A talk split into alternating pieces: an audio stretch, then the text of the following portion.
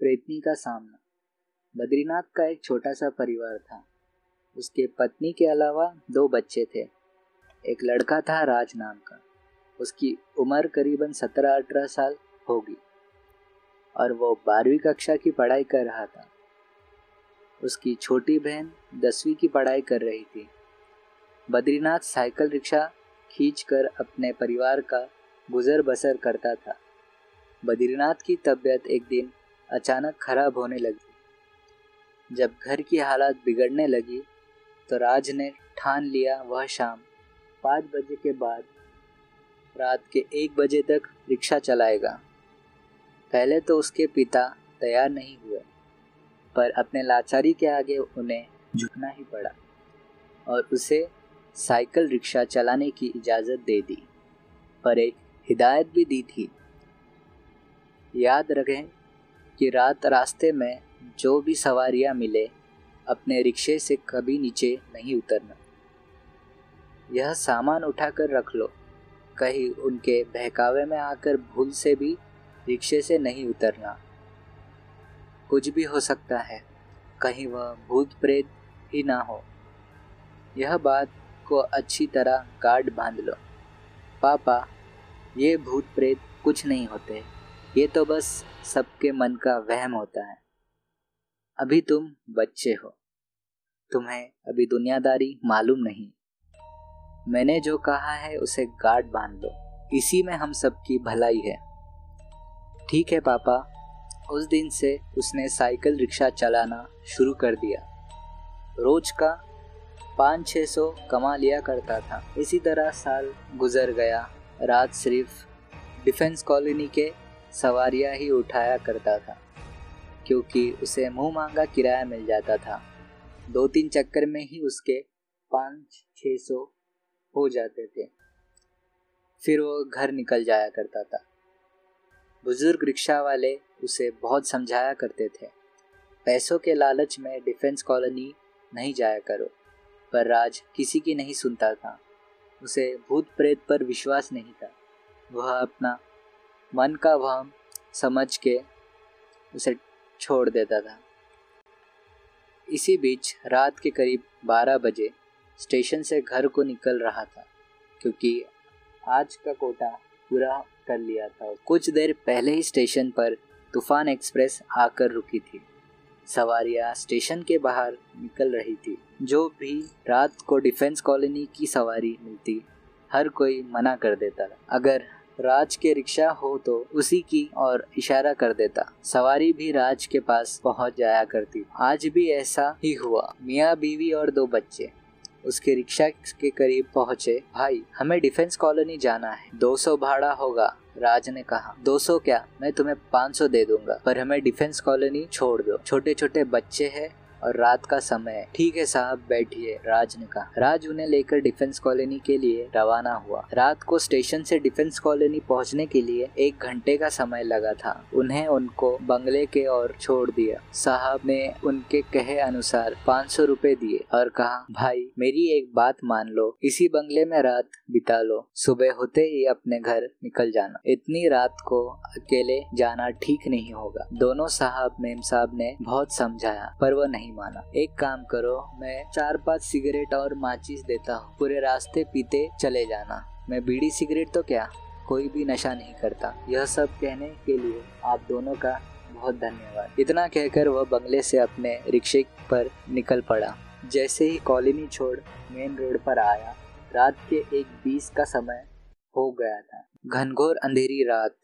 दूर दूर तक उसे कुछ दिखाई नहीं पड़ रहा था। न जाने कि उसके दिलो दिमाग में डर समाता जा रहा था। हालाँकि इस रास्ते, रात को सवारियाँ छोड़कर हज़ारों बार अपने घर की ओर जा चुका था, पर उसे अजीब महसूस हो रहा था। चारों ओर घंघोर अंधेरा, ऊपर से कुत्तों की भयानक रोने की आवाज़ें, तेज हवा के झोंके, वातावरण को और भयानक बना रही थी। राज ने किसी तरह दिल को मज़बूत किया और अपने रिक्शा को आगे बढ़ाया। जैसे ही उसकी रिक्शा डेयरी फार्म के आसपास पहुँची। पीछे से उसे एक मधुर स्वर सुनाई पड़ा। उसके रिक्शा में अचानक अपने आप ब्रेक लग गया। पहले तो उसने सोचा, इतनी रात को कोई युवती कैसे आवाज़ दे सकती है? वह अभी कुछ समझ पाता, युवती उसके रिक्शे के करीब आकर खड़ी हो गई। कहाँ जाना है आपको? राज ने उस युवती के मुखमंडल को निहारते हुए पूछा। लड़की उसके उम्र की प्रतीत हो रही थी। बेहद खूबसूरत बड़ी बड़ी आँखें, लंबे काले घने बाल, चेहरे को चार चाँद लगा रहे थे। हमें छावनी स्टेशन जाना है,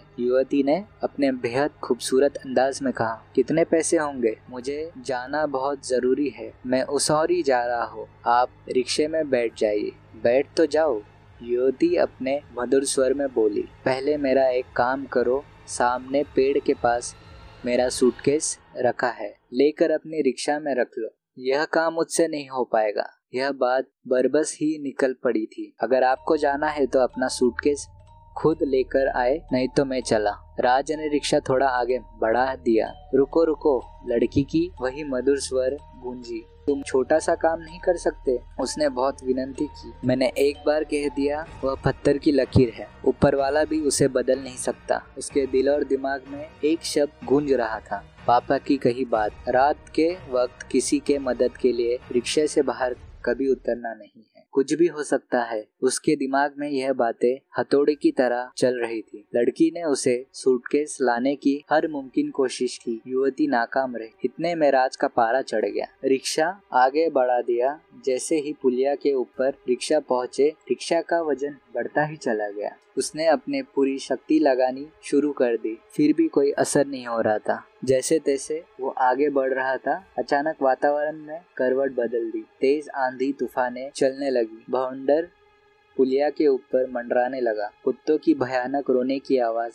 वातावरण को और भी भयानक बना रही। राज ने किसी तरह पुलिया पार किया। पीछे से बहुत ही भयानक स्वर गूंजने लगा। तुम तो आज मेरे हाथों बच निकले। आवाज़ इतनी खौफनाक थी, राज का पूरा शरीर कांपने लगा। अब वह समझ चुका था, उसका पाला प्रेतनी से पड़ चुका था। प्रेतनी ने अपने डरावने रूप धारण कर लिया। उसके डरावने चेहरे में बड़ी बड़ी सुर्ख, लाल आँखें, शरीर के हर एक हिस्से में घाव का निशान और उनमें से खून टपक रहा था। इस खौफनाक चेहरे को देखने वाला कोई भी हो, उसका दिल वहीं धड़कना बंद कर देता। रिक्शे के पीछे पीछे लपक रही थी। राज के तो चाँद सूख चुकी थी। किसी तरह ऊपर वाले का नाम लेकर उसने पुलिया पार किया। गनीमत यह रही कि उसने पीछे पलटकर प्रेतनी का वह विशाल काया डरावना रूप नहीं देखा। अगर देख लिया तो उसकी मौत भी निश्चित थी, पर ऊपर वाले की मेहरबानी से वह बच निकला। वह अपने घर किसी तरह पहुँचा, उसे ही होश नहीं था। पर रात सही सलामत घर पहुंचकर किसी से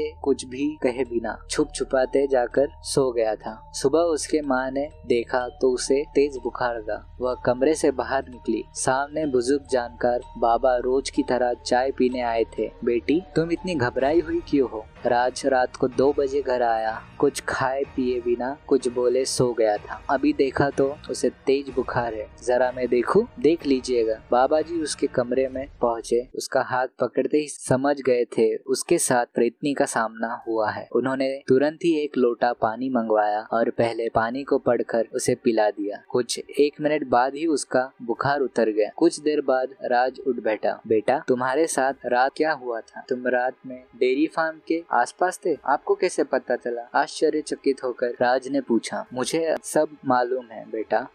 आज से 25 साल पीछे जाना पड़ेगा। बाबा ने कहना शुरू किया। साँझ ढलने के बाद डेयरी फार्म के पुलिया के आसपास ही जाने से लोग बहुत डरा करते हैं। हालाँकि डेयरी फार्म के उस पार जाना माना डिफेंस कॉलोनी था।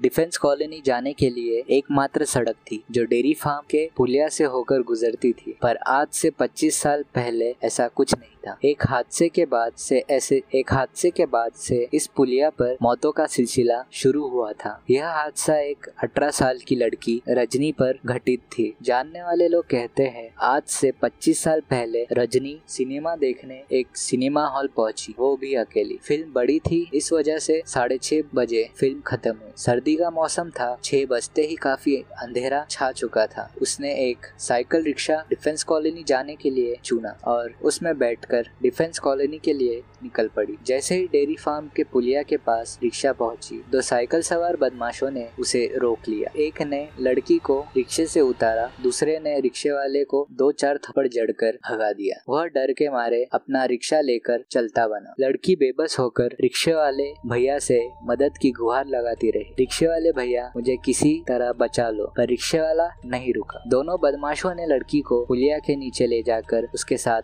दोनों ने मनमानी की। वह चीखती चिल्लाती रही। पुलिया के ऊपर से मोटरसाइकिल सवार, साइकिल सवार ऊपर से गुजरते रहे, पर उसकी चीख चिल्लाहट किसी के कानों पर नहीं पहुँच पाई। पहुँची भी होगी तो अनसुनी कर निकल गए। आजकल यह दुनिया का दस्तूर बन गया है। अंत में लड़की से मनमानी करने के बाद उसे वह पुलिया के नीचे मारकर भाग खड़े हुए। पंद्रह दिन बाद उस लड़की के आत्मा ने बदला लेना शुरू कर दिया। पहले उसका शिकार वही दो साइकिल सवार बदमाश है, जिन्होंने उसके साथ घिनौनी हरकत कर उसे मार डाला था। उन दोनों की बहुत ही अजीब तरह से मौत हुई थी। देखकर ऐसा लगा था किसी शक्तिशाली जानवर ने उनके शरीर के चित्रे चित्रे कर डाले। दोनों को बहुत ही दर्दनाक मौत दी थी। एक बार उन लाशों को देखने के बाद दोबारा देखने की हिम्मत कोई नहीं जुटा पाया था। उन दोनों बदमाशों के बाद मौतों का सिलसिला इन 25 सालों में निरंतर चल रहा था। अधिकतर मौतें पुलिया के आसपास ही होती थी। पुलिस के लाख कोशिश के बावजूद उन्हें 25 सालों में कुछ हाथ नहीं लगा था, क्योंकि मरने वाले में से अधिकतर साइकिल सवार, रिक्शा वाले, मोटरसाइकिल सवार शामिल थे और उन सभी की मौत दिल की धड़कन रुकने से हुई थी। शायद उस लोगों से सख्त नफरत थी, क्योंकि किसी ने उसे नहीं बचाया था। आज उन्हीं लोगों को वह अपना शिकार बना रही थी। आज भी माना जाता है उस डिफेंस कॉलोनी की वो पुलिया में लड़की की आत्मा दिखाई देती है। और लोग वहाँ जाने से आज भी डरते हैं, क्योंकि वहाँ जाते ही आपकी मौत निश्चित है।